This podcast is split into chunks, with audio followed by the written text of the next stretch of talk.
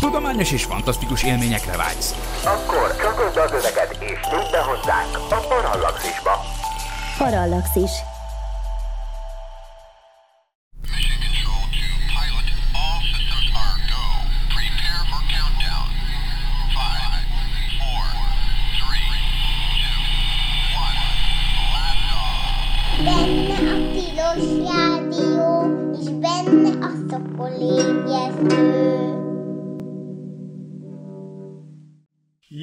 Reggelt, jó reggelt kívánok! Ez itt valóban a Tilos Rádió a 90,3 MHz átlagos frekvenciájú frekvencia modulált sávon, benne pedig a Szokolébresztő című műsor, és az én nevem dr. MZ per X, vagyis Vince Miklós. Nagy örömömre szolgál, hogy nem egyedül vagyok a stúdióban, hanem, sőt nem is a stúdióban vagyok, kis megjegyzés, ez egy felvételadás, mert nyaralunk, úgyhogy ne telefonáljon senki, de nem egyedül vagyunk a majdnem stúdióban, a home office stúdióban, hanem itt van velem Várhegyi Zsolt, Jó reggelt a hallgatóknak! Bizony, na most hát a Zsoltal ekkora korunk óta ismerjük egymást, most így mutatom a hallgatóknak, ugye, a, te, a tenyeremet olyan másfél méterre tartva a, padló szintől. E, Egyébként hát stílszerűen az űrtáborból ismerjük egymást, tehát lassan, brutális kimondani, lassan negyed százada. Magyar Asztronautikai Társaság űrtábora az jó, tehát akinek ilyen gimnazista korú gyereke van, az küldje oda a gyerekét minden évben. Az idejének már vége, na ez volt a reklámhelye, de ez még mindig van, és onnan jöhetnek olyan emberek, mint például Zsolt, aki egy aerospace engineer, amit nem ön tudok magyarul lefordítani, de, de hát hogyha szemlézgetek az életrajzából, akkor például ilyeneket mondhatok, hogy ő tagja volt annak a csapatnak, ami az első magyar műholdat, a Massat egyet fejlesztette ki. Na de most konkrétan nem erről fogunk itten szakérteni, hanem olyas valamiről, ami egy űrkutatás történeti dolog. Egy szomorú apropója van ennek a témának, ugyanis idén, nem most, de idén van 55 éve, hogy először történt olyan űrszerencsétlenség, ami egy űrrepülés során emberi életet követelt. Vladimir Mihajlovics Komarov a Soyuz egy fedélzetén vesztette életét 1967 áprilisában, és hát a Szokol ébresztőben eddig azért kerülgettük ezeket a témákat, de most Zsoltal együtt úgy döntöttünk, hogy belevágunk egy ilyen űrszerencsétlenségek sorozatba, aminek ez lesz az első eleme. Na most mit lehet erről az egészről tudni, meg hát hogyan tájékozódik az ember ilyen témákban, úgyhogy ne baromságokat olvasson, Zsolt? Nagyon fontos az, hogy, hogy nagyon sok olyan újságcikket lehet találni a témában, meg magát dokumentumnak mondó filmet, illetve YouTube videót akár. Nagyon sok ilyen látott napvilágot, amik bizonytalan forrásokra támaszkodnak, és szerintem szenzációhajhász módon túlszínezik a Soyuz 1 és a Komarov áldozatának a történetét. Igen, ez, ez, ez, ezt én is találkoztam, annak ellenére, hogy hát amúgy is eléggé színes és fordulatos a történet. Ugye nekünk ugye nagyon fontos az elhunyt tisztelete és a történeti hitelesség, ebben a témában ugye különösen, ezért is egyébként nem nagyon mertem eddig ilyen halálos űrtémákba belevágni, úgyhogy ezért nagyon erősen fogunk a mai adásban támaszkodni olyan hiteles forrásokra, amik angol és magyar nyelvűek, és hát közvetetten az orosz szakirodalomra, és ezek nélkül persze nem jöhetett volna létre ez az adás, ez fontos hangsúlyozni. Szeretném külön a figyelmetekbe ajánlani azokat a cikkeket, könyveket, amiket a, a blogon majd meg fogtok találni, mindegyik forrásnak a pontos linkjét megjelöltük. Szeretném kiemelni Asaf Siddikinek a munkásságát, aki egy közelkelti származású tudománytörténész, az űrkutatásnak a nagy ismerője, az emberes űrrepüléseknek a nagy ismerője, valamint Anatoli Zaknak, illetve az Encyclopedia Astronautikának a felelhető forrásait, munkáját, illetve külön a figyelmetekbe szeretném ajánlani Szaniszló Zsoltnak a cikkét, amely magyar nyelven a Repülés Tudományi Közlemények című folyóiratban jelent meg, és a Soyuz 1 témáját dolgozza fel. És persze mondanom sem kell, hogy amint ez szokásos, minden olyan forráshoz a hivatkozás ott lesz a csütörtökön, tehát a hétfői adást követő csütörtöki kísérő cikkben, ami a szokolébresztő.hu, sokolebresztő.hu felületen elérhető lesz. Na de akkor ugorjunk fejest a témába. Eh, Hát képzeljük magunkat 1967 mondjuk elejére. Mit látunk ilyenkor? Egy kis helyzetképet az űrtevékenység akkori állásáról, ha adnánk. Az a helyzet, hogy itt az oroszok erre az évre már eléggé világosan kidomborodik, hogy elvesztették az előnyüket az amerikaiakkal folytatott emberes küldetések versenyében. Az amerikaiak ugye ekkora már lenyomták a teljes Gemini programot, 10 darab repüléssel, 10 darab páros emberes repüléssel, amiben minden lényeges elemet külön-külön kipróbáltak, ami ahhoz kell, hogy egy hold utazást végre tudjanak hajtani. Ezeket az elemeket külön-külön kipróbálták, és most ekkora, már 67 év elejére, már az Apollo hold űrhajónak az első repülésére gyakorlatoznak az űrhajósok. Igen, és hát miközben az amerikaiak ilyen úgy tűnik jól állnak, 67 legelején úgy tűnik, hogy tök jól állnak, és ehhez képest az oroszok meg hát kettő éve nem küldtek embert az űrbe. Ugye, tehát mind a Vostok, mind a Voszhod program az, az addigra már véget ért, de nem jött még igazából helyette semmi új, tehát mind az az időszak, amit az amerikaiak azzal töltöttek, hogy lenyomták a Gemini program 10 emberes repülését, ez alatt az időszak alatt 65-től 67 elejéig nulla szovjet ember járt a világűrben. De ez persze nem véletlen, hanem ugye fókuszvesztés volt a felső vezetésben, épp úgy a Szovjetunió, mint az űrprogram felső vezetésében, aminek hát egyik kruciális eleme ugye, hogy 1966-ban meghalt a főkonstruktőr, Szergej Pavlovics Koroljov. És hát ő volt az, aki még annak idején életében azért szerencsére be tudta annyira herkenteni az új űrhajórendszernek a terveit, amit ő maga vázolt föl még annak idején, hogy, hogy azért az a projekt beinduljon, és ez volt az, amit ma Soyuz néven ismerünk. A Soyuz ugye azt jelenti oroszul, hogy szövetség, és ez egy multifunkcionális űrhajó típus, aminek több változatát tervezték egy időben. Lett volna olyan változat, ami földkörüli repülésre készült, lett volna olyan, ami a hold körperepülésére készült, és olyan is volt, ami az emberet a hold felszínére leszállító küldetéshez szállító anyaűrhajónak készült. Ezek lényegesen különböző változatok. E, az elsőt kellett, nyilván a földkörüli verziót kellett először tesztelni, ezt úgy hívták akkoriban, hogy SEM-KOK, vagyis 7KOK változata a Soyuznak, ahol az OK az nem azt jelenti, hogy oké, okay, hanem azt, hogy orbitalni karabl, vagyis orbitális jármű, tehát ez a föld körüli repüléshez tervezett verzió, ezt kellett először kipróbálni. Na de hát, ugye ez egy hát már rögtön az első repülésre elképesztő mennyiségű dolgot beterveztek, ugyanis hát le kellett dolgozni egy Gemini programnyi lemaradást gyakorlatilag egy repülésben. Miről van itt szó? Hát egyrészt akár a földkörüli, akár a holdra szálló programjukat nézzük a szovjeteknek, mind a kettőben, amihez ez a Soyuz kelhetett, kulcseleme van annak, hogy az űrhajók meg tudják egymást találni, és űrrandevút hajtsanak végre, két űrhajó összekapcsolódjanak valamilyen módon, sőt, legénység tudjon átszállni az egyik űrhajóból a másikba. Ráadásul azt szovjet módon akkoriban úgy tervezték, hogy űrsétán szállnak át egyik űrhajóból a másikba, tehát nem a nap, napjainkban megszokott módon, hogy két űrhajó összekapcsolódik, kinyílik, és a csövön átmásznak egy, egy hermetizált csatornán az egyikből a másikba. Nem, nem, űrsétás átszállás. Mondanunk sem kell, hogy ebből semmi nem próbáltak 1967-re. És amúgy erről az átszállásról volt is szó, tehát nem is olyan rég Például ugye elárvereztünk egy festményt, aminek az volt a cím, hogy átszállás az űrben, tehát érezhető, hogy igen, bizony, azért ez egy fontos eleme volt például a szovjet hold programnak. De hát nem is az átszállás talán a legkomplexebb része az egésznek, hanem maga az űrrandevú. Most mi ebben a bonyolult? Hát egyrészt ugye űrrandevú az, hogy két űrhajó megközelíti egymást, tehát az egyik oda megy a másikhoz. Hogy éri utol az egyik űrhajó a másikat? Na most hát ez az, amihez egy pilótának ugye teljesen át kell programozni az agyát, mert a pilóta például a Földön, amikor utol akar érni egyik repülővel egy másik repülőt, akkor egyszerűen mondjuk, hogy rálép a gázra, úgymond, vagy hát növeli a sebességet, és utoléri a másik repülőt. Most ehhez képest a szabadon esési orbitális pályákon, tehát például a föld körüli pályákon ugye arról van szó, hogy a mozgás sebessége, tehát a keringési sebesség az nagyon közeli kapcsolatban van a pálya magasságával, és nyilván az alacsonyabb pályákon gyorsabb a keringés, a magasabb pályákon lassabb a keringés. Tehát ez azt jelenti, hogy ha utol akar érni az ember egy másik űrhajót, akkor érdekes módon csökkentenie kell a pálya magasságát, hogy egy gyorsabb, az az alacsonyabb pályára kerüljön, amivel úgy utol tudja érni, úgymond, a gyorsabb szögsebesség miatt a másik űrhajót. Igen, nem, de az, hogy alacsonyabb pályára kell kerülnöm, mit kell csináljak? Fékeznem kell.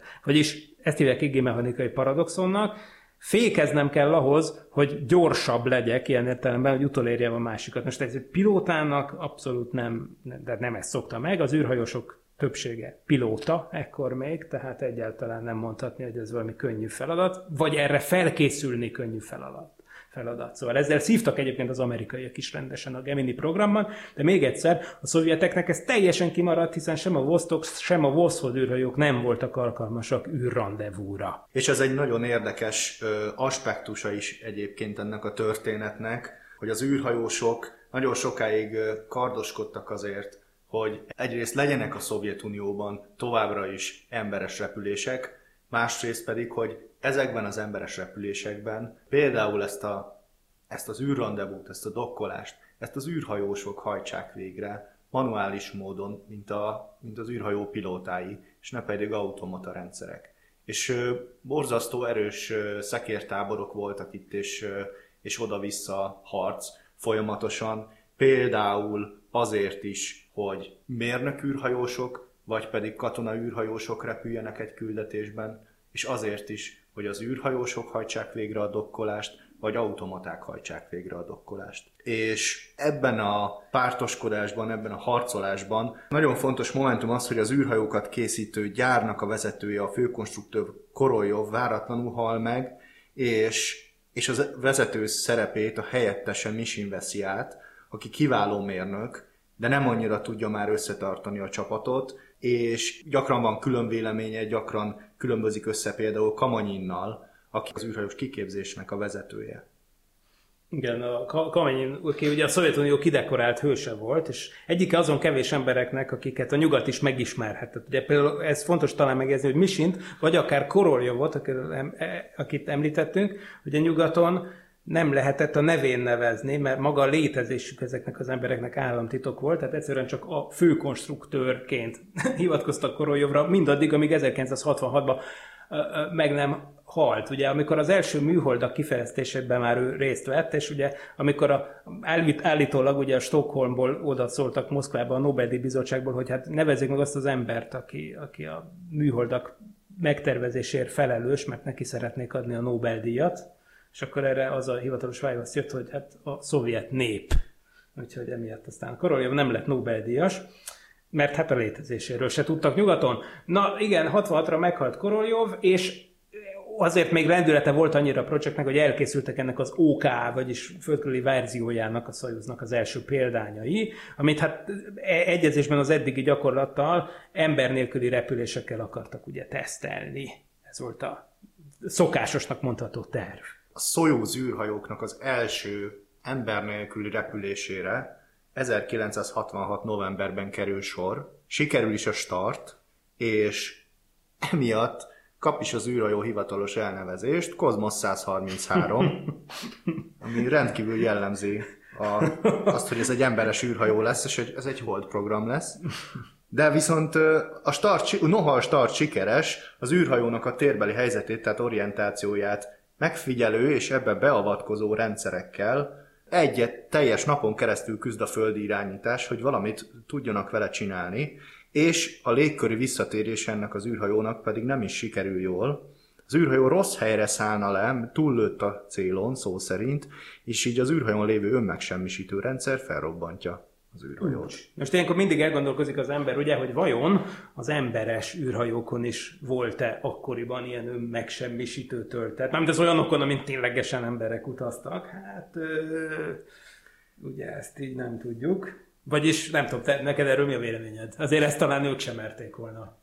Nekem az a véleményem, hogy nem volt. Ahogy elolvastam ezeket a forrásokat, nekem egyre jobban az bontakozik ki, hogy az űrhajósok egy nagyon féltett és nagyon megbecsült, kiválasztott pici csapat volt. Igen, meg hát drága, drága volt őket ugye felkészíteni. Igen. Minden szempontból. Nem csak, hogy drágák voltak, viszont kollegiális összefonódások, a, a barátságok és a kötelék minden mérnökkel, minden vezetővel azt mondta, hogy ezeket az embereket tényleg védeni kell. Na majd erre, erre majd még vissza fogunk térni, mert hát ennek fontos szerepe lesz a Soyuz egy történetben.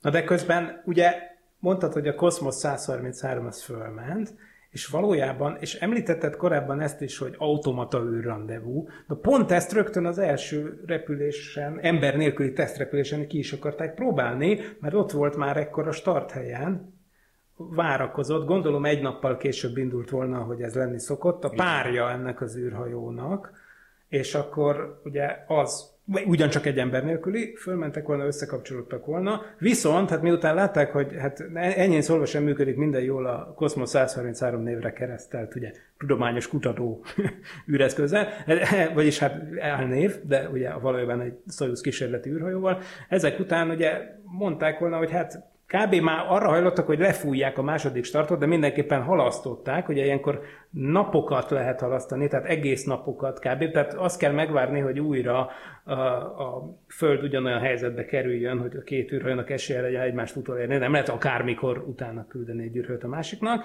És miközben halasztottak egy napot, még egy napot, hát közben az történt, hogy meglepetésszerűen valahogy, valami miatt, ugye itt nem tiszták számomra legalábbis az okok, ugye egyszerűen bekapcsolódott a start helyen várakozó Soyuz rakéta tetején, az a mentő rakéta, aminek egy emberes küldetésnél egy ilyen mentő szerepe van, ugye, hogy baj esetén leválasztja az űrkabint. Volt is ilyen egyébként később. Na, itt is ez történt, Viszont, hát ettől viszont, hogy az begyulladt a tetején a kis rakéta, az egész hordozó rakéta kigyulladt és felrobbant. Ez az űreszköz így aztán nem is kapott ugye hivatalos megnevezést, Viszont a robbanás meg tönkretette az indítóállást. Úgyhogy végre le lehet mondani, hogy a második űrhajó is felmenjen, és persze tovább csúszik ettől is a program. És ekkor történik meg az, 1967. januárjában, hogy Amerikában az akkor már az indító állványon lévő amerikai Apollo holdűrhajó első emberes küldetésére való felkészülése közben a három amerikai űrhajós egy tűzesetben életét veszti.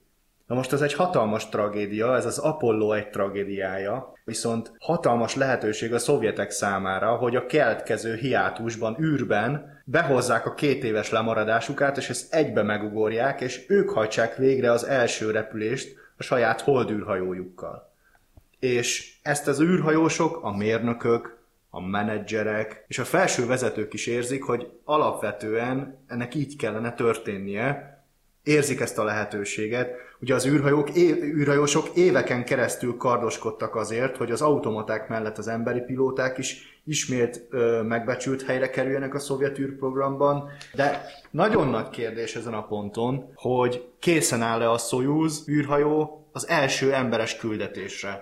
Várják ugye a 1917-es forradalomnak az 50. évfordulóját. Nagyon-nagyon szerették volna a felsővezetők, hogy legyen egy nagyon emlékezetes repülés, de hogy készen áll-e az űrhajó, ebben egyáltalán nem volt egyetértés. Igen. Tehát még olyat is állítólag még azt is meg akarták játszani még abban az évben, hogy egy másik Soyuz változattal körbe repüljék a holdat. Tehát mindenképp iszonyatos nyomás volt a csapaton, és ugye ennek szellemében és ennek fényében az a döntés született, hogy a harmadik rendelkezésre álló Soyuz űrhajót, ugye az első az megjárta a világűrt, és felrobbant visszatéréskor, a második az ott tönkrement, gondolom a starthelyen a mentőrakétás cuccban, de van egy harmadik megépített példány, hogy ezt egyedül felbocsátják 1967 márciusában, meg is történt, ez lett a Cosmos 140.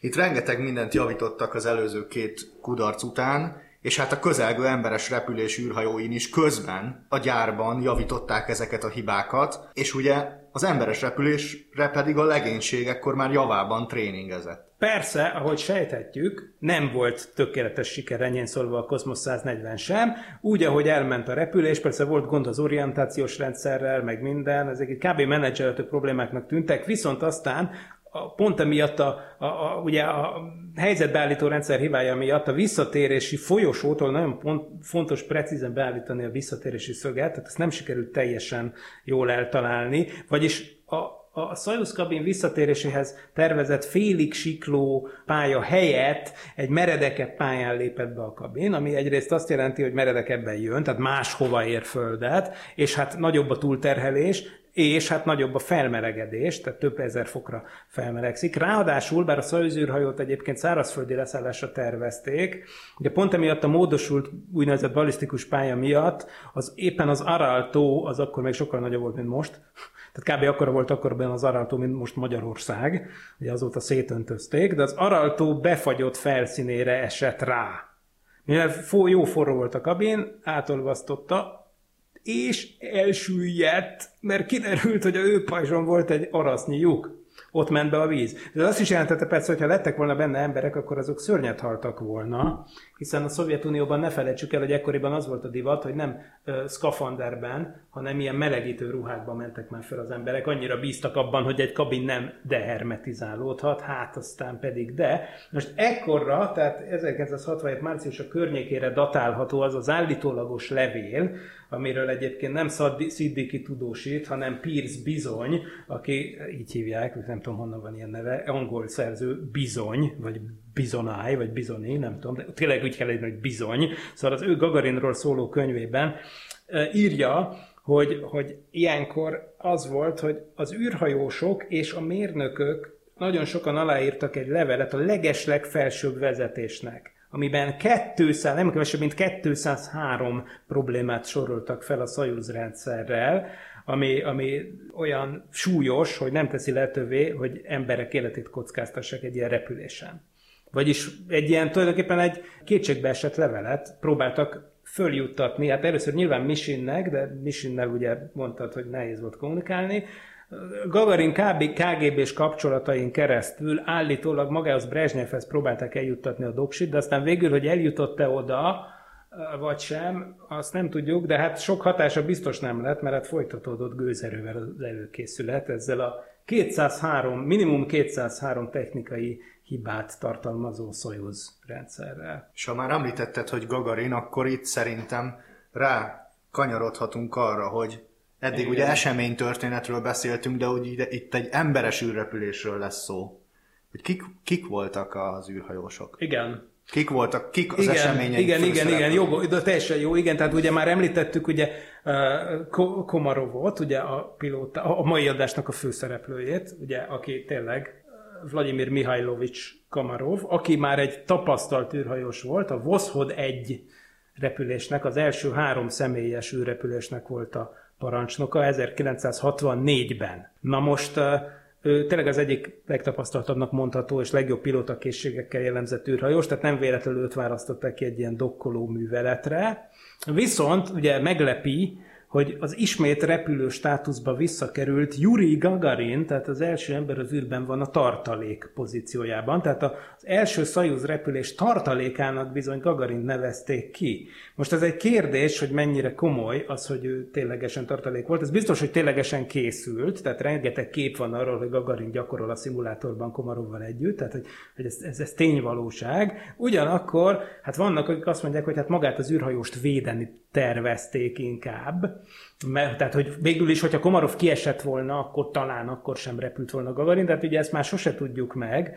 Egy biztos, hogy az egész pártvezetés idején akkor már lement egy váltás, tehát a Hruscsov helyett éppen 1964 óta Brezsnyev van hatalmon, mint a Szovjetunió Kommunista Pártja Központi Bizottságának főtitkára, és ő neki már nem annyira a szíve csücske Gagarin, mint korábban Hruscsovnak, tehát nem véletlen, hogy Gagarinnak is KGB-s haverokhoz kellett fordulni ahhoz, hogy a do, azt a bizonyos levelet eljuttassák a Brezsnyevnek állítólag, mert már Brezsnyevvel korán sem volt olyan közeli viszony a Gagarinnak, meg az űrhajósoknak. Most Brezsnyev ugye puccsal került hatalomra, fun fact, hogy ez a pucs 1964-ben épp akkor történt, amikor Koma, Komarov az első űrrepülésén volt. A Voszhod egy repülésen, amit épp azért vágtak rövidebbre, mert pont aznap, az egynapos űrrepülés közben történt meg a hatalomátvétel, és Koroljov annyira kaotikusnak látta az ország állapotát, hogy jobbnak látta lehozni az űrhajót, mert azt mondta, hogy lehet, hogy holnap már akkor a bizonytalanság lesz, hogy be kell csukni a boltot. Tehát, hogy,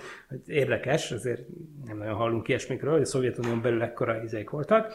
Egy biztos, ez lett volna a Soyuz 1, tehát ott volt Komarov, Gagarin, mint tartalék, és ugye ott a Soyuz 2, ami ugye az összekapcsoláshoz két űrhajó kell, a Soyuz 1 startja után másnap felment volna a Soyuz 2, nem egy, hanem három űrhajóssal, három űrhajós között megint ott találunk egy régi veteránt a Vostok korszakból, Valeri Bikovskit, aki az a szovjet, aki a legtöbb időt törtötte fel fent mindaddig az űrben, a Vostok 5 fedélzetén, és ott van mellette Jelisejev és Hrunov, újoncok, akik űrsétára készülnek. Ugye ők lesznek majd azok, akik űrsétán átmásznak az egyik űrhajóból a másikba az összekapcsolódás után, és aztán ugye az a terv, hogy ők a Soyuz 2-vel mennek föl, ketten az űrön keresztül átszállnak a Soyuz 1-be, és majd Komarovval együtt térnek vissza, tehát egy másik űrhajóban jönnek le, mint amin felmentek. Amúgy egyébként érdekes, hogy, hogy egyébként Komarov már a Vostok 6 repült volna, tehát az egyemberes űrrepülések között már ott találtuk volna, csak aztán propagandókokból kellett a női űrhajós, és akkor e- e- emiatt ugrott be lényegében a helyére Tyereskova, és így lett aztán ő az említett Voszhod egy, az első három fős űrrepülésnek a parancsnoka. Tehát ennyi, ennyit a főhősökről, és hát akkor lassan ráfordulhatunk szerintem magának a repülésnek az eseményeire. Eddig a pontig háromszor repült a Soyuz űrhajó, három automata repülést hajtottak végre. Az első repülés nagyjából sikerült, de a visszatéréskor az önmegsemmisítő rendszer fölrobbantotta az űrhajót. A második repülés nem is volt repülés, mert a start helyen felrobbant az űrhajó, és a harmadik repülés során pedig visszatéréskor egy tenyérnyi lyuk keletkezett az, űr, az űrhajónak a hőpajzsán, ami egyébként annyira súlyos hiba, annyira súlyos meghibásodás, hogy a Kolumbia katasztrófáig nem is kerül rá többet sor. És ez a repülés volt 67 márciusában, ez az utolsó repülés volt 67 márciusában, és körülbelül egy hónap alatt a mérnökök megint javították a hibákat, és a különböző alrendszerek fejlesztéséért felelős vezetői, valamint a tervezőiroda vezetője Misin, valamint a felette lévő állami bizottsági vezetők közösen úgy döntöttek, hogy következőre neki mennek ennek a páros űrhajós, dokkolós, emberes űrrepülésnek, Azon levél ellenére. és a repülés április 23-án el is indult. Tehát a Soyuz egy fedé- fedélzetén Komarovval 1967. április 23-án startolt is, hajnali órákban moszkvai idő szerint, Bajkonurból. A felbocsátás maga az nagy könyv szerint ment, Komarov rögtön be is jelentkezett, és elkezdte a feladatok végrehajtását. A felbocsátást vezérlő hajtóművek azok stabilak voltak, rakétahajtóművek, Körülbelül 10 perccel a start után földkörüli pályára is állt, meg is kapta hivatalosan a Soyuz egy nevet az űrhajó, és a Szovjetuniónak a hivatalos hírügynöksége a TASZ rögtön kiadott egy tömör közleményt a repülésről, feltüntetve a Soyuz egy nevet, de nem beszélt arról, hogy tervek szerint ugye egy napon belül indul a Soyuz 2. Viszont a nyugati szakemberek egyből felbojdultak, mert már a sorszámnak a konkrét megnevezéséből rájöttek arra, hogy itt valószínűleg egy két űrhajós dokkolós küldetésről lesz szó. Igen, igen, ugye, de miért jöhettek rá? Ugye azért, Hogy itt valószínűleg egy két űrhajós dokkolós küldetésről lesz szó. Igen, igen, ugye, de miért jöhettek rá? Ugye azért, mert ugye korábban a Szovjetunióban az volt a divat, hogy amikor az első útjára indult egy űrhajó, akkor nem adtak még neki sorszámot, tehát akkor a TASZ csak azt jelentette be, hogy felment a Vostok űrhajó és a fedélzetén Yuri Gagarin. Például nem azt mondták, hogy a Vostok 1, a Voszhodnál is ugyanez volt, tehát az, hogy Soyuz 1 szerepelt a távirati irodának a közleményében, abból ugye már gyanítani lehetett, hogy itt bizony folytatás jön. Pavel Popovics űrhajós pedig közben a földön elballagott Komarovnéhoz, Komarov feleségéhez, és közölte vele, hogy a férje 25 perce az űrben van. Komarovné később ezzel kapcsolatban azt nyilatkozta a sajtónak, hogy sosem mondja meg a férjem, mikor van üzleti úton. Hát igen, hát, ugye ez akkoriban így ment. Tehát feleségük se tudhatták, hogy mikor van akció. Igen. Na most, ahogy Komarov föld körüli pályára állt, a Bajkonuri start helyen lévő ideiglenes földi állomás az átadta a stafétát a 2200 kilométerre nyugatra a Krim félszigeten lévő Jevpatoriai főirányító központnak, ahol egy 20 fős csapat dolgozott. Komarov az űrhajóba kicsatolta a biztonsági övét, és a kabinban lebegve jelentette, hogy látja a harmadik fokozatot, ahogy tőle távolodik.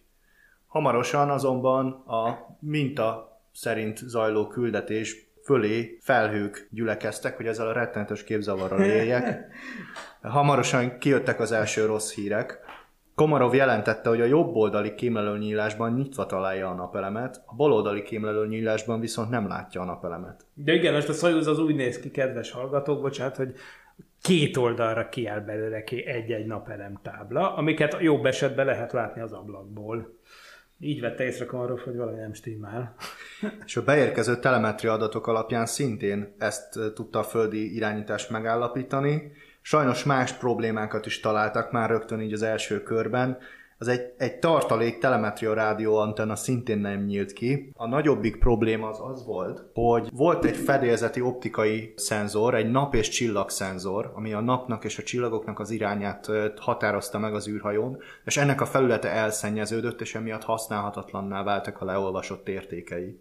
Ez egy különösen komoly meghibásodás volt, mert hogy miért is, Miki? Hát ugye az van, hogy ahhoz, hogy meglegyen ez az űrrandevú, amit emlegettünk, ahhoz ugye kell tudni pályát módosítani. A korábbi szovjet űrhajók ilyet se tudtak. Pályamódosítás az meg ugye nagyon fontos, hogy érezzük, hogy merre áll az űrhajó. Tehát ugye nyilván a pályamódosításban legfontosabb dolog, hogy mikor történik a hajtómű begyújtása, és hogy milyen szögben áll a hajtómű. Most a hajtómű az űrhajóhoz volt rögzítve, tehát hogyha a hajtóműnek mondjuk a repülési irányhoz képest, mit tudom én, 30 fokos szögbe kell állni, akkor az azt jelenti, hogy az űrhajó hoztengelyének is 30 fokos szögben kell állni, és ez az, amihez nélkülözhetetlen egy ilyen csillagérzékelő, nap- és csillagszenzor, ami egyrészt a naphoz, másrészt talán a Canopushoz, ami a legfényesebb csillagok egyike. A szovjetek nagyon szerettek ilyen orientációs célból használni, szóval ezeket meg kellett volna keresnie, hát ugye szúgykos lett a szenzor. Viszont szerencsére ez, ez az orientációhoz még más különböző szenzorok is rendelkezésre álltak, illetve különböző hajtóművek. Ugye a Kolmarov a második földkörüli fordulat során jelentette ezeknek a kisebb hajtóműveknek az állapotát, a megközelítő hajtóművek üzemanyagnyomását, meg az orientációs hajtóművek üzemanyagnyomását, és ezek se voltak teljesen korrektek, tehát valami, valami azt súgta, ezzel, vagy azt sugalmazza ezekből az adatokból, hogy ott, onnan is szökött az üzemanyag. Ugye a Soyuznak három hajtóműrendszere volt, a megközelítő hajtóművek, amiket a dokkoláshoz meg az űrhajók már közeltéri megközelítéséhez használtak, az orientációs hajtóművek, amik amikkel amúgy forgatták az űrhajót, tehát az űrhajó és, térbeli... na, és egy, ezek, ezekről mondtad, hogy ezekbe esett a nyomás. Ezek, ezekbe leesett Igen. a nyomás, az űrhajó térbeli helyzetét és az orientációját akarják ezzel beállítani, erre szolgáltak. És a harmadik az pedig a főhajtómű. És a főhajtóművet lehetett arra használni, hogy nagy mértékű pályamódosításokat hajtsanak végre, tehát a pályamagasság emelésére, az űrrandevú során, illetve a légköri visszatérésnek a megindítására. Viszont ezt a főhajtóművet nem lehetett a kisebb orientációs hajtóművek nélkül használni, amik ugye az űrhajót helyes irányba állították volna. És végül azt is meg kell említeni, hogy az előbb nem teljesen mondtam igazat, mert a fenti három hajtómű rendszeren kívül van egy negyedik is, de az csak a leszállásnak a legvéső szakaszában használja a Soyuz űrhajó, éppen a földetérés előtt. Ugye egy, egy atmoszférikus visszatérés az nagyjából úgy zajlik, hogy miután, miután a főhajtóművel ö, módosítottuk az űrhajónak a pályáját úgy, hogy a körpályából egy olyan pálya jöjjön létre, ami egy olyan ellipszis pálya, ami belemetsz a Földnek a felszínébe, tehát biztos, hogy át fog esni az űrhajó a légkörön. Utána szétválasztják a Soyuz űrhajónak a három egységét, az orbitális dolgozó lakóegységet, a visszatérő egységet, parancsnoki kabint, illetve a műszaki egységet, ezt a három egységet szétválasztják. Az űrhajós az a visszatérő egységben, vagy parancsnoki kabinban foglal helyet. A sűrű légrétegeken ez a parancsnoki kabin át, átrepül, lelassul, a légkör lefékezi, és miután lelassult ö, egy adott sebességre, kinyílik az ejtőernyő, erről még később lesz szó, és miután az ejtőernyő kinyílt, ledobódik a visszatérő egység aljáról a hőpajzs, és ezzel feltárulnak azok a úgynevezett puha leszállást segítő hajtóművek, amelyek a földetérés előtt néhány méterrel lépnek működésbe egy nagyon rövid ideig, és ezáltal az űrhajósok ütközése a Földdel, vagy az űrha, űrkabin ütközése a Földdel valamivel elviselhetőbbé válik. Egyébként ezt szolgálták azok a speciálisan erre az űrhajóra fejlesztett ülések is, amiben a mai modern autókhoz hasonlóan ütközés elnyelő alkatrészek voltak beépítve, ezzel ugye fékezve az ütközésnek az erejét, ami az űrhajósokra hat, és ezeket az üléseket mindenkinek egyedileg gyártották, hogy pontosan fölvegye ugye a hátuk, a gerincek, illetve a fejüknek az alakját. Például a Volkov űrhajós, aki ugye együtt készült ezekkel, a például Jelisejevben, abból a mérnök csapatból való, ugye ő volt az, aki ugye érzékletesen leírja az életrajzi regényében, hogy milyen érdekes élmény volt, amikor gipszmintát vettek fekvő helyzetben a hátukról, hogy aztán arra az alapján kialakítsák a személynek, személyre szabott ülést. Most még megjegyzendő egyébként kis színes hírként, hogy ugye mind a mai napig ez a leszállórendszer működik a Soyuzban, nem volt ez másképp 1980-ban sem, amikor Farkas Bercink jött vissza az űrből, akkor azonban nem működtek, nem, lépek, nem léptek működésbe ezek a tompító hajtóművek a föld fölött egy-két méterrel, amiket mondtál, és hát emiatt aztán kicsit keményebben vágódott oda enyhén szólva, tehát azt hiszem, hogy, hogy az egyik legkeményebb leérkezés mindmáig az űrrepülés történetében. Közben a Soyuz űrhajóban, meg Soyuz 1-en kezdtek a dolgok ugye összeérni. A napelemeket nem lehetett külön mozgatni az űrhajótól, erről, erről már beszéltünk, és ezért az űrhajóval együtt a nap felé kellett volna fordítani a napelemeket, hogy a lehető legtöbb energia jöjjön be. Komarom ezt megpróbálta manuálisan elvégezni az orientációs hajtóművek segítségével, de ez csak ideiglenesen sikerült neki. És a harmadik körre, a harmadik földköri ö, körre mégis sikerült egy picit ideiglenesen a napra forognia, viszont azt tapasztalta, hogy csak fele annyi, még ebből a fél napelem táblából is, csak fele annyi áram jön be, fele annyi energia jön be, mint amennyit eleve terveztek. És közben megpróbálkozott azzal is, hogy be, kinyissa a beszorult tartalékantennát, hát ha attól kinyílik a második napelem is, van, van ilyen történet, hogy, hogy megpróbálta megrugdosni az űrhajónak a falát belülről azon a ponton, ahol úgy érezte, hogy ezzel a legjobb hatást éri el. És kérdezheti a hallgatóság, hogy miért nem ment ki a Komarov űrsétára, hogy megrugdossa kívül, mert ő nem tudott. Tehát neki, ugye érdekes, hogy annak ellenére mondtuk, hogy a másik két haverja az űrsétán szállt volna át az űrhajóba, de a Komarovnak nem is volt űrséta ruhája, tehát ha akart volna, se tudott volna kimenni, hogy mit tudom én, megpiszkálja azt a napelemtáblát. Nem volt a fedélzeten űrsét a szkafander. Viszont ezen a ponton azt is el kell mondani, hogy van olyan forrás, aki, aki azt állítja, hogy ezen a ponton a földi irányítás abban gondolkozott, hogy akkor majd a Soyuz 2, akinek a legénysége felkészülten, haptákban várta, hogy felmehessen és csatlakozhasson a Soyuz 1 A Soyuz 2-nek a, a küldetését fogják majd úgy módosítani, hogy majd ők az űrséta közben megpróbálják kinyitni ezt a napelemet. Hát igen, ahhoz persze össze kell kapcsolódni egy olyan űrhajóval, ami meg nem tud orientálódni. Amúgy érdekes, hogy nem is tudom, hogy gondolom a Soyuz 1 lett volna az aktív, és a Soyuz 2 a passzív a dokkoláskor, vagy fordítva? Soyuz 1 lett volna az aktív, ugye? Na ez az, hogy pont, hogy Komarovnak kellett volna oda manőverezni a Soyuz 2-höz, de hogy nem volt hozzá árama, meg nem tudta rendesen betájolni az űrhajóját, szóval azért érezzük, hogy gondolom ezek a tervek, amiket mondtál, ezek azért gyorsan lekerültek a napirendről végül. Igen, igen. A negyedik fordulat során a földi irányítás és Komarov csak nagyon röviden beszélt, és főleg arról volt szó, hogy a következő ötödik körben röviden kipróbálják a főhajtóművet, hogy meglássák, hogy a főküldetéshez szükséges pályamódosító manővereket végre tudná hajtani, és utána pedig kipróbálják azt, hogy a Komarov mennyire tudja a hajót forgatni manuálisan. Ez, ezúttal kicsit más megközelítéssel, tekintve a helyzetszabályzó rendszer állapotát. Az ötödik körben végre is hajtotta ezeket a Komarov, kiderült, hogy a főhajtómű ragyogóan működik, ezt egy rövid 6 másodperces gyújtással tudta bizonyítani, tehát pályát tudtak volna emelni, hm. nagyot is, ha kell. Hm. Viszont utána ez a forgatási kísérlet nem sikerült teljesen jól. Ugye a csillagszenzor kiesett, és most egy ilyen úgynevezett ionszenzorokkal akarták az irányt meghatározni. Az ionszenzor az egyfajta szélkakas a világűrben, azt érzékeli, hogy merről fúj az a nagyon-nagyon-nagyon gyenge szél, amit az űrhajóval szembe találkozó, nagyon ritka légkörben lévő ionok keltenek a világűrben. Ezzel vegyes sikereket ért el a Komarov, be tudta forgatni az űrhajót, viszont ugye említettem, hogy, hogy a napelemekből bejövő áram az még mindig nem volt jó, és közben ráadásul elhasznált egy csomó üzemanyagot erre, erre a forgatásra, és az is látszott, hogy az ionszenzorokkal sem stimmel valami, mert amikor a Komarov a, a manőverező fúvókákat használta, akkor az ionszenzorok megbolondultak ettől.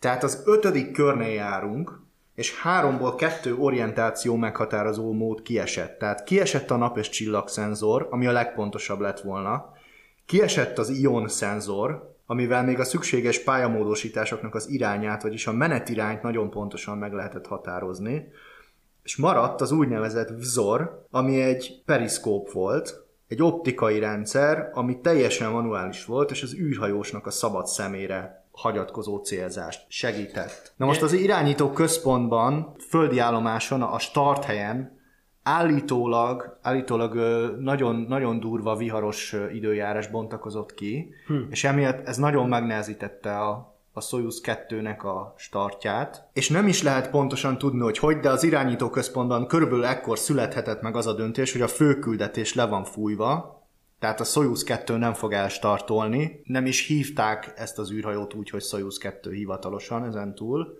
meg a legénységet sem. A Soyuz 2 később egy másik űrrepülés fogja megkapni ezt a nevet, Ami viszont ember nélküli ami lesz. ember nélkül lett. Komarovnak meg fölrádiózták, hogy pihenjen, és készüljön fel a légköri visszatérésre a 17. körben. Most ez hozzá, annyit beszélünk a körökről, hogy most már mondjuk ki, hogy, hogy ugye egy földkörüli kör ezen a pályamagasságon, ez nagyjából másfél óra.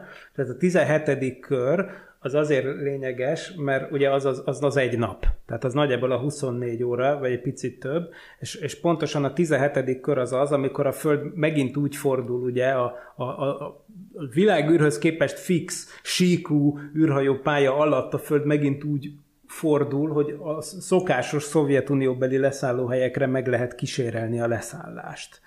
Úgyhogy ez a 17. kör. Ugye az ötödik kör, bármekkora baj, az ötödik körnél akarnának leszállni, akkor az körülbelül, mit tudom én, az Atlanti óceán közepébe vinni őket, amire nem voltak felkészülve. Tehát ezért kellett legalább a 17. körig várni, mi bármekkora is a baj. Nem véletlen, hogy a legrövidebb űrrepülés az Gagarin, az másfél óra volt, az még épp a Szovjetunión belül, mert annyit nem fordult el alatta a Föld, de már a második repüléstől kezdve mindegyik repülés hosszabb volt, mint 17 kör, vagyis egy nap épp ezért. Tehát ez egy lényeges szempont szerintem. Nem lehet akármikor visszajönni az űrből úgy, hogy jó helyre érkez. A Soyuz 2 legénységével is kellett tudatni, hogy hát a küldetésüket egy későbbi alkalomra kell halasztani. Szegény Jelisejev és Runov teljesen el is voltak keseredve, és az állami bizottságot vádolták, hogy túlzottan óvatosak, és hogy döntésképtelenek. A TASZ pedig közben kiadott egy közleményt, hogy minden a legnagyobb rendben van, az repülés a tervek szerint halad, Komarov jól van, az állapot a kedélyes, Kedélyes. és, Ez fantasztikus. és visszajátszották a Vietnámnak és Ausztráliának küldött köszöntő szavait. Komarov közben meg átment az orbitális egységbe, hogy pihenjen egy kicsit. Milyen jó dolog volt, említettem már a Soyuz űrhajónak a részeit.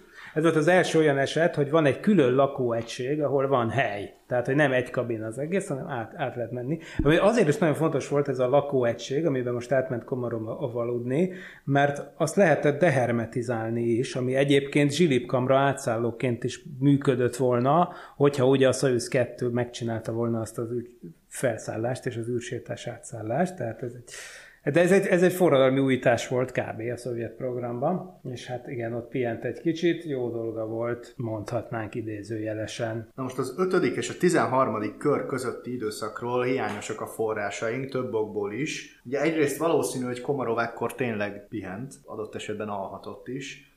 Emellett meg azt is biztosan tudjuk, hogy ekkor a pályák főként Amerika és az Atlanti óceánt fölött húzódtak, abból kifolyólag, amit Miki az előbb elmondtál, hogy miközben az űrhajó kerény közben a Föld elforog alatta. És hát ö, ezek az Atlanti óceán, illetve az Amerika, ugye ezek a régiók akkor még egyáltalán nem, nem voltak lefedve földi állomásokkal a Szovjetunió részéről. Ugye az összes leszállás, rádióforgalom, az összes ilyen kritikus dolog az a Szovjetunió szárazföldjén belül történt.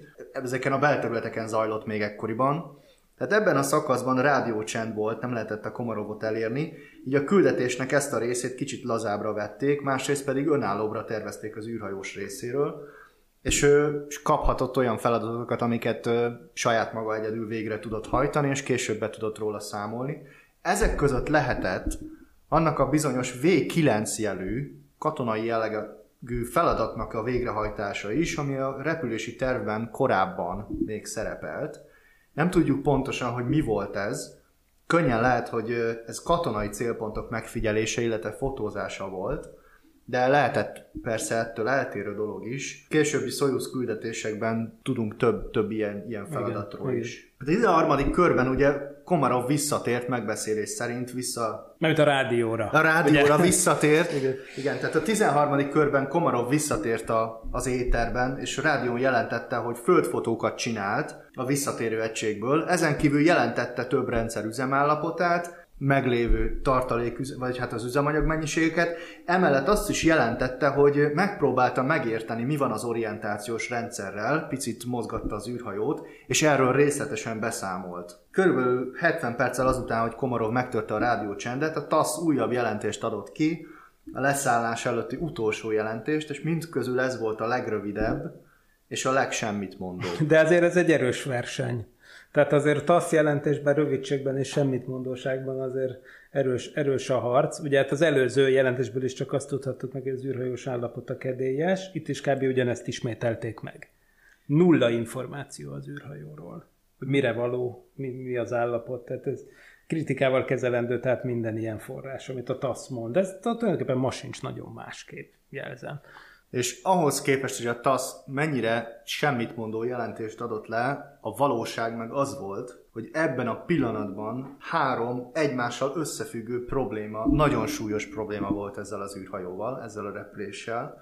Először is ugye az egyik napelemtáblánk nem nyílt ki, a másikból is jó esetben a kívánt áram fele folyt be, tehát így az űrhajó energiatartalékai folyamatosan merültek, és ez az állapot ugye sokáig nem maradhatott fönn, merül az aksi. Második probléma, hogy az orientáció érzékelő ionszenzorok összezavarodtak, hogyha a napelemeket irányba akarták állítani, tehát pont az ionszenzorok segítségével akarták irányba állítani, amik ettől összezavarodtak, és mivel nem, nyíltak ki az egy, nem nyílt ki az egyik oldali napelemtábla, ezért ráadásul az űrhajónak a tömeg eloszlása is kiegyensúlyozatlan lett, és a forgatásnál ez mindig bezavart, és a harmadik probléma pedig az, hogy hát a nap és csillagszenzor, amivel ugye hát ezt az ionszenzor ö, hajtómű visz, egymásra hatás, zavarás teljesen ki lehetett volna ejteni.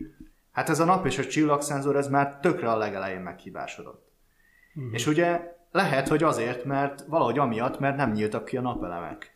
Vagy pedig amiatt, mert hogy az az üzemanyag, ami egy kicsit lehet, hogy eresztett azokból a fúvókákból, ez a kiszökő üzemanyag fagyott rá. Tehát látjuk, hogy minden mindennel összefügg. Igen, durva. Meg azt is érdekes lenne összevetni, hogy amit most nem tudunk megtenni, forrás hiányban, de hogyha létezik az a bizonyos levél, amiben felsorolnak 203 műszaki hibát, hogy abból vajon hány, azok között hány szerepelt ezekből. Igen, Érdekes. igen. Na hát igen, most ugye itt, itt tartunk, hogy már majdnem 24 órája megy a repülés, ugye hát ez a Földön elég intenzív időszak, főleg ha probléma van a repülésen, tehát a, ott a Krímfélszigetei Evpatóriában meg a starthelyen a szakemberek egyáltalán nem aludtak azóta, kial, kialvatlanok voltak. Tulajdonképpen lehet látni, hogy kezdtek szétcsúszni ők maguk is, tehát ilyet, írna, ilyet ír az Asaf Siddiqui, hogy a véletlenül titkosítatlan vonalon küldözgettek üzenetet a földi állomások között, tehát ugye hát ez, ez, ez olyasmi, ami miatt kirúgás jár minimum, tehát azt kellett kitalálni persze, hogy most hogyan hajtsa végre a 17. körbe tervezett visszatérést. Ugye ahhoz ugye még egyszer kell az űrhajó beirányozása, és hiszen a visszatérés gyújtása, hogy mondtad is, egy pályamódosítás ugye egy olyan ellipszisra, ami metszi a Földet tulajdonképpen. Ehhez is kell persze a szenzor, ami ugye nem működik, mondtad ezt a tömegeloszlás problémát, balra húz az űrhajó, ionszenzor sem működik, Marad ugye egyetlen egy dolog, ugye, hogy a vizuális célzás, azzal viszont ugye az a gond, hogy éjszakai oldal fölött meg lehetetlen a dolog. Tehát, hogy például a helyes beállításhoz ugye kell tudni a horizont magasságot ezen a zoron keresztül nézni, hogy hol a horizont. Most, hogyha nyilván a Földnek az éjszakai oldalán vagy, akkor ugye ezt nem lehet megcsinálni. Márpedig ahhoz, hogy a 17. körben a Szovjetunióba érkezel az űrhajó, ahhoz ugye valahol Afrika fölött kell megcsinálni a begyújtást, ilyen pályahajlásszögnél, mert ugye nagyon hosszú a leszállási pályaév, de ott viszont éppen éjszaka volt, tehát igazából az, hogy a szemre belőni, hogy hol van a horizont, hát az, az nem fog menni, szóval elképesztően bonyolult volt a helyzet, hát vita is kerekedett ugye a földi irányításban. Földi irányításban 15. körig vitatkoztak erről, tehát kb. két körön keresztül ment a vita, hogy milyen, milyen eszközökkel és hogyan hajtsák végre ezt a manővert. Végül abban állapodtak meg, hogy menjen a dolog automatikusan, és menjen az ionszenzorokkal. Hát a pilótával való kommunikációt ugye végig a vele különleges viszonyban álló emberek látták el a Szovjetunióban, ugyanúgy, ahogy Amerikában is. Nagyon sokszor űrhajósok, és ugye amerikaiak ezt Capcomnak Igen. hívják, Capsule Communicator, és pont Gagarinon volt a sor. És a küldetés végéig ő maradt a kommunikátor, Így ő adta fel Komarovnak az utasításokat ettől fogva, és az lett a kitalálás végül, hogy még a 15. körben Komarov hajtson végre egy rövid próbát az ionszenzorokkal és az automatikus rendszerrel. Most Komarov végrehajtotta a tesztet, és részletesen beszámolt az eredményekről. Azt mondta, hogy az ionszenzorok meg tudják fogni a helyes irányt, és utána nem tökéletesen, de be tudták állítani az űrhajót nagyjából abba az irányba, és Komarov hozzátette, hogy hát, hogyha az űrhajót orsózó mozgással Hostengel mentén be tudjuk, be tudjuk egy kicsit pörgetni, akkor ezt a megtartott, beállított irányt azt meg is tudja tartani. Na most ennek nagyon örültek a földi irányításban, ugye elkezdtek abban bízni, hogy ilyen módon sikerülni fog még a visszatérés a 17. körben még. A 16. körben Gagarin és Komarov hosszasan rádiózták, és végigvették a leszállás előtti teendőket, végignézték ugye a rendszerek állapotát, Komarov ismét jelentette, hogy kitűnően érzi magát. Mindeközben a hőmérséklet a visszatérő egységben az elektromos energia hiánya miatt 13 Celsius fokra csökkent. Oroszoknak ez nem, ez nem gond. Szóval, hát igen, azért a, ez a jó, köz, jó közérzetnek a szovjet verziója. Ugye ezt, és, és hát még Komarovnak volt egy fontos dolga, néhány felszerelést át kellett hoznia egyébként az orbitális modulból, amiről megbeszéltük, ez egy külön szoba, tehát néhány felszerelést, és a mellette levő ugye üres ülésekbe kellett hozni. Miért? Hát ugye egyrészt azért, hogy az űrhajónak a, a mondtuk, hogy, a nem kinyílt napelem miatt ugye a forgatónyomatékok nem teljesen úgy voltak, hogy tervezték, tehát e- e- ezzel próbáltak valami ballasztal segíteni. Másrészt ugye úgy volt tervezve a visszatéréshez is a, a kabinnak a beállítása valószínűleg, hogy, hogy, a, hogy ahhoz, hogy jó szögben menjen a légkörön belül a siklás, ahhoz ugye a tömegközéppont meghatározásához nyilván figyelembe vették, hogy még két űrhajós beül mellé ami most amúgy nem történt meg, tehát jó sok csetreszt kellett hordania a leszálló egységbe, és aztán a visszatéréshez ugye beült a középső ülésbe, annak rendje és módja szerint. Visszatérés előtt Gagarin és Komorov elköszöntek egymástól, mint akik ugye már nem sokára látják egymást. Közben a többi földi állomásról a radaradatok alapján özönlöttek be a, az adatok, a pályaadatok, hogy mi történik, és hát nem történt semmi. Nem változott meg a pálya. Tehát Komarov ugye élőbe figyelt, hogy mi történik, hogy az automatikus visszatérési műveletek zajlanak. Az ion szenzor ugye szépen be is állította az űrhajót, de pont amikor gyújtani kellett volna a főhajtóművet, úgy tűnik, hogy az űrhajó, ahogy átrepült az egyenlítő fölött, pont egy ionjukba repült bele, Júj. ahol az ion sűrűség az űridőjárás következtében túl alacsony a szenzornak. Ezért az automatika helyesen megtiltotta a főhajtómű begyújtását. És valójában rögtön ezután, ahogy ezt Gagarinnal előzetesen le is beszélték, Kolmarov egy teljesen más tervet is megpróbált végrehajtani. Hajnali 3 óra 6 perckor, tehát egy nappal a start után körülbelül, uh-huh. tehát hajnali 3 óra 6 perckor a napos oldalra kiérve vizuálisan beállította az űreszköznek az orientációját, majd az árnyékos oldal be, a belépés előtt bekapcsolta a fedélzeti giroszkópokat, pörgetjüket, amik megtartják ezt az orientációt, végül a földárnyékból kiérve manuálisan egy picit rákorrigálni a, rákorrigált a megtartott állapotra, és ezután manuálisan begyújtotta a főajtóműveket a, a légköri visszatérés megindításához, viszont nem sikerült neki, nem sikerült neki ez a dolog, újabb hiba jelent meg. Komarov úgy látta, hogy az üzemanyag nyomás nem csökkent, tehát nem fogy az üzemanyag. Tehát most már akkor az orientációs hajtóművek sem mennek? Szóval hát ilyenkor, ugye ez, ez tipikusan ez, hogy amit már vége felé már minden szétesik.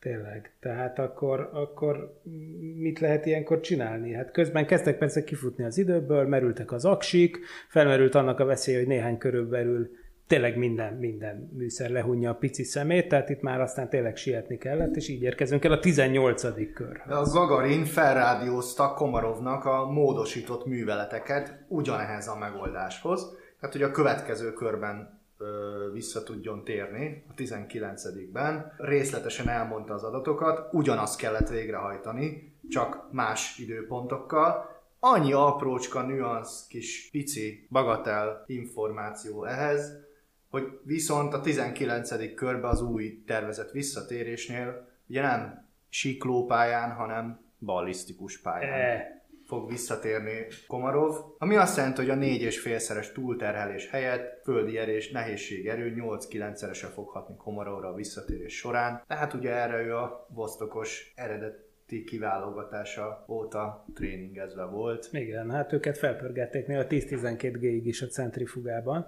Tehát itt már mindenki tűkön ült az irányító központban, és hát ott voltak ugye a főnökök, Misin, a emlegetett Misin, a csoportvezető Kama, Kamanyin, ugye ott volt Gagarin is, mindenki beszélt Komarovval, és hát mind, mind hármuknak azt válaszolta, hogy érti a feladatot, és végre fogja hajtani, meg fogja csinálni, ne aggódjanak, ezt mondta ő. Ám de a történet tragikus befejezése az nem fér bele a mai adásunkba, úgyhogy de nem akarom sietetni, úgyhogy ezt majd folytatjuk, tehát két hét múlva jövünk vissza Vladimir Komarov tragikus történetével, Várhegyi Zsoltal, de most elköszönünk, úgyhogy mindenkinek jó napot és jó hetet kívánunk. Sziasztok! Sziasztok!